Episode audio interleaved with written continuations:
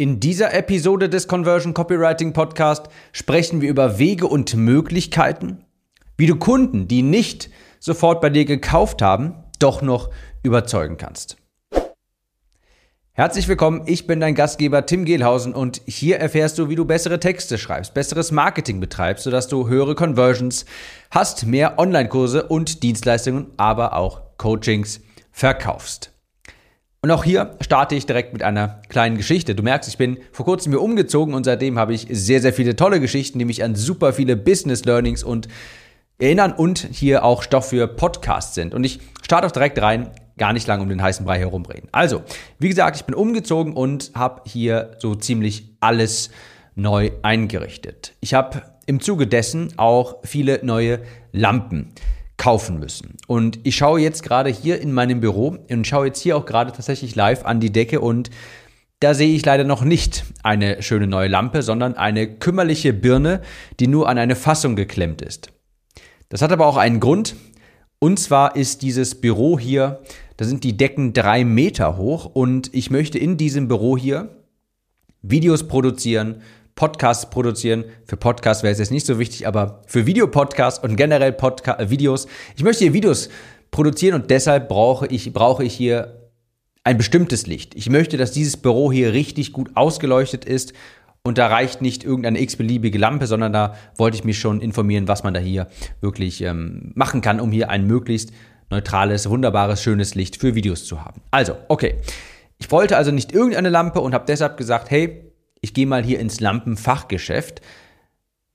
So kann ich auch einerseits den lokalen Handel hier nochmal etwas unterstützen und ich wollte mich beraten lassen. Okay, also ich gehe in das lokale Geschäft hier um die Ecke, des, den Lampenladen, bin da hingegangen und wollte eine Beratung haben. Dort war eine etwas ältere Frau und sie hatte so eine, kennst du vielleicht, so eine Perlenkette, wo die Brille am, unten dann angebracht ist.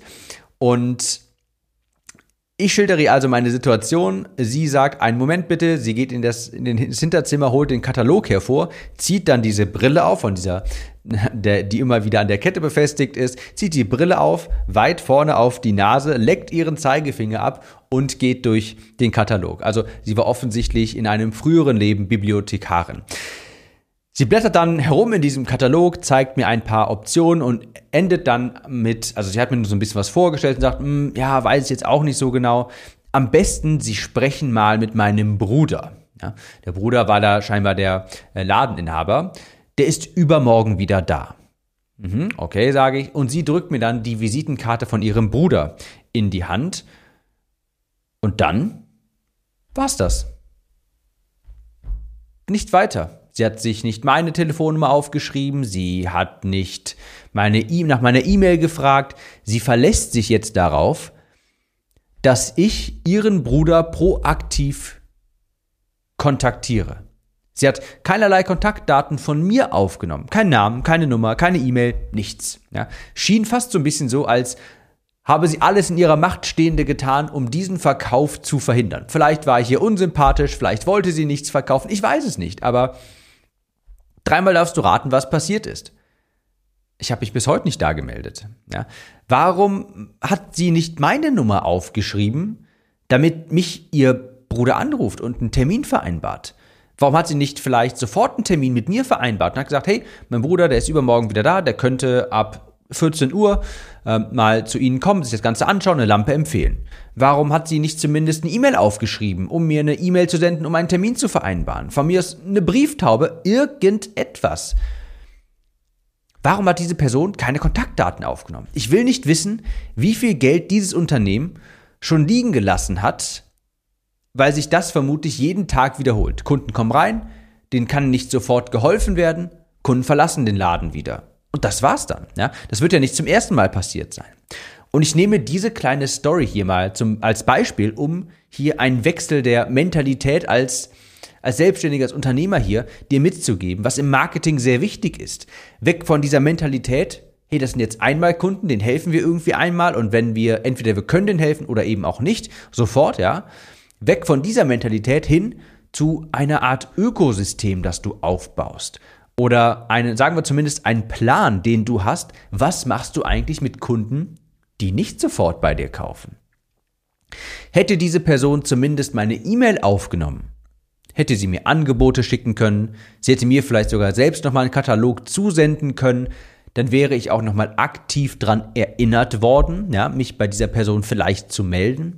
Vielleicht hätte ich sogar noch mehr Lampen gekauft. Vielleicht hätte ich, wenn ich diesen Katalog gesehen hätte, mir gedacht, Mensch, das passt aber auch wirklich gut ins Wohnzimmer und diese hier, die hätte ich gerne im Gäste-WC. Vielleicht hätte ich noch mehr Lampen dort gekauft. Und genau dasselbe passiert nämlich jeden Tag bei dir. Jeden Tag kommen Nutzer in deinen Laden und du musst diese abschöpfen, ja? Kontakt herstellen und auch erneut anschreiben. Dein Instagram-Account, das ist dein Laden. Deine Webseite, das ist dein Laden. Dein Blog, das ist dein Laden.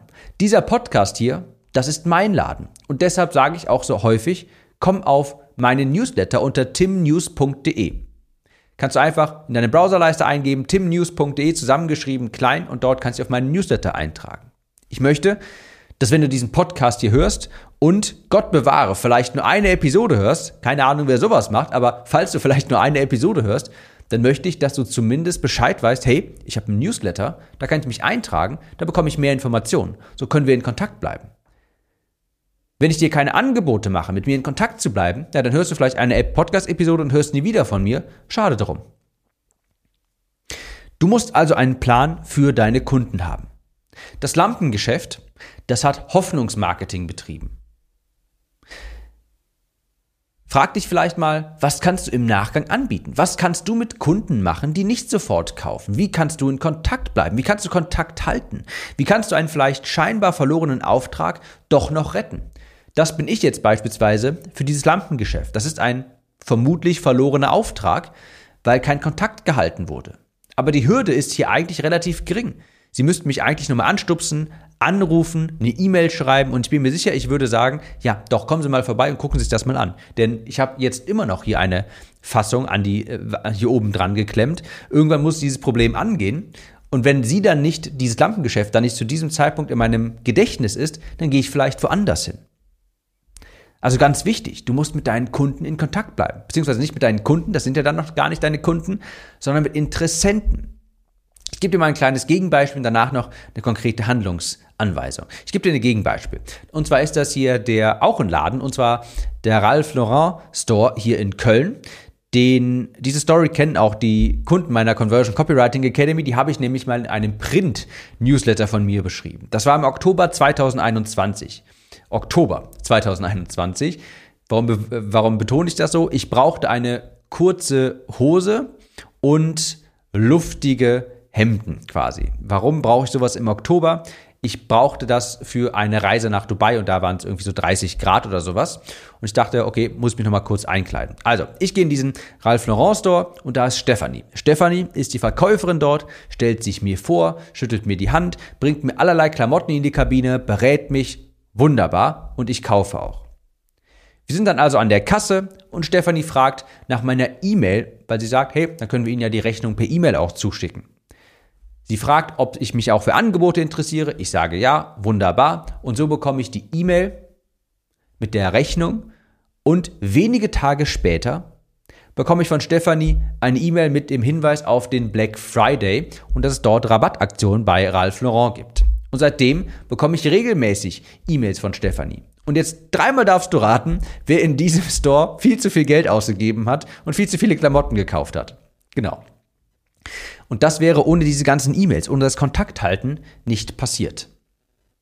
Also Fazit.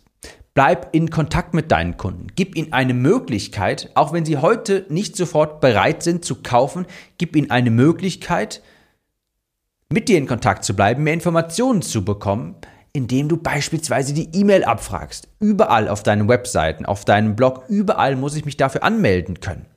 Deshalb betone ich das immer wieder. Du musst dir die E-Mail-Liste aufbauen. Ja? Was kannst du denn in, für deine Kunden anbieten? Vielleicht irgendetwas gratis, was sie herunterladen können, wo sie mehr Informationen bekommen können beispielsweise. Da fällt mir eine konkrete Case Study jetzt gerade spontan ein. Das ist ein Anbieter für Photovoltaikanlagen äh, ähm, Anlagen und der hat auf seiner Webseite einen ein Leitfaden quasi, wo ganz viele Fragen einfach nur zu Photovoltaikanlagen beantwortet werden. So, den bietet er dort an. Besucher können sich diesen Leitfaden herunterladen. Das sind wertvolle Informationen für diese Kunden, weil die informieren sich ja nicht ohne Grund für Foto, nach einer, die informieren sich nicht ohne Grund, ähm, worauf man bei einer Photovoltaikanlage achten muss, laden sich diesen Leitfaden herunter und jetzt kann man natürlich mit E-Mail-Marketing häufiger mal im Gedächtnis bleiben und nachfragen, haben Sie sich denn eigentlich schon entschieden? Suchen Sie noch nach dem passenden Modell, brauchen Sie Beratung, wir können hier gerne äh, behilflich sein das ist ganz wichtig, dass du weggehst von diesem, von dieser Mentalität. Das sind jetzt einmal Kunden, das muss ich jetzt irgendwie abschließen, hin zu einem größeren System. Ja, das musst du aufbauen, wo du auch Kunden, die nicht unmittelbar oder Interessenten, die nicht unmittelbar etwas kaufen, später nochmal kontaktieren kannst und später sind die dann vielleicht bereit in der Kauflaune. Manchmal ist es auch so, dass Menschen vielleicht nur anfangs etwas nicht kaufen und dann später eigentlich nur nochmal eine kleine Erinnerung brauchen und man nur mal, kurz, nur mal kurz im Postfach landen muss. Und das muss nicht mal irgendwie in Bezugnahme auf vielleicht ein Angebot sein, sondern einfach nur nochmal auftauchen und dann erinnern sie sich und denken sich, ach, ja stimmt, da wollte ich ja noch was kaufen, mache ich mal eben. Also, das kann irgendetwas sein kannst ein simples PDF anbieten, ein Ratgeber, es kann ein Bewerbungsgespräch, ein Beratungsgespräch sein, ein Webinar, auf jeden Fall Kontaktdaten einsammeln, dich immer mal wieder melden und nicht hoffen, dass die Personen beim ersten Mal kaufen und wenn sie es nicht tun, dann so what denken. Nein, das funktioniert nicht. Also, Wichtig, dieser mentale Wechsel. Weg von der Jagd nach Neukunden hin zu einem Ökosystem. Was mache ich mit Menschen, die nicht direkt Ja sagen? Wie kann ich sie vielleicht nochmal kontaktieren? Was kann ich mir überlegen, um diese Person später vielleicht nochmal ja, zu Kunden zu machen? Vielleicht habe ich eine Rabattaktion, die einmal oder zweimal im Jahr sich wiederholt. Und dafür brauche ich Kontaktdaten, damit diese Personen von diesen Aktionen wissen. Ganz, ganz wichtig. Ich hoffe, das war mal ein interessanter Impuls für dich. Ich wünsche dir viel Erfolg bei deinen Werbetexten. Falls du noch mehr solcher spannenden Tipps haben möchtest, dann komm gerne auf meinen Newsletter unter timnews.de, trag dich dort ein. Siehst du, du bist jetzt hier in diesem Podcast in meinem Laden. Ich muss dir jetzt eine Möglichkeit geben, mit mir in Kontakt zu bleiben über die E-Mail-Liste. Das tue ich hier www.timnews.de, trag dich dort ein. Und sonst würde ich sagen, wir hören uns in der nächsten Episode wieder. Mach's gut und bis dahin. Und vielleicht habe ich bis dahin ja sogar eine richtige Lampe in meinem Büro, wer weiß.